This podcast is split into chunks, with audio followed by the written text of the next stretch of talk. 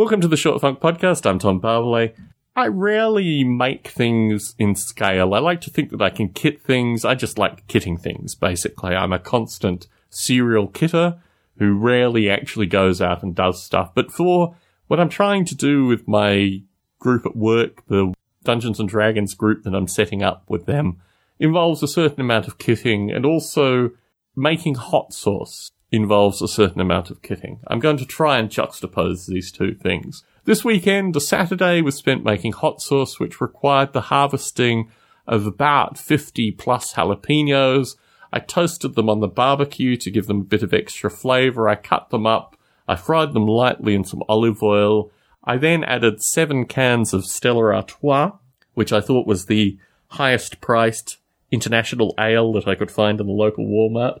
Cooked it up for a couple of hours, blended it down. I added no salt and pepper. The salt in the canned tomatoes hopefully will be enough. It is an incredibly spicy sauce. It's bland, but it is very spicy, and my aim is to add it to things. I'm trying to reduce the amount of salt that I'm eating in general, and all the commercial hot sauces are all incredibly salty. So this will give me a salty-less alternative to hot sauces, so I don't get to miss out on the hot sauces.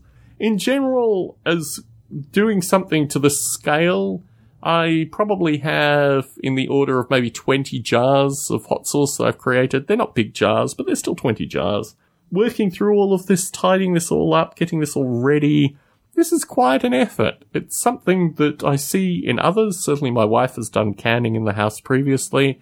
But in terms of just working it through myself, very interesting. Very interesting to put these things together, to sterilize the glassware initially, to cook the stuff, to put it in, to re-sterilize the whole thing, preserve it. As an experience, a learning experience.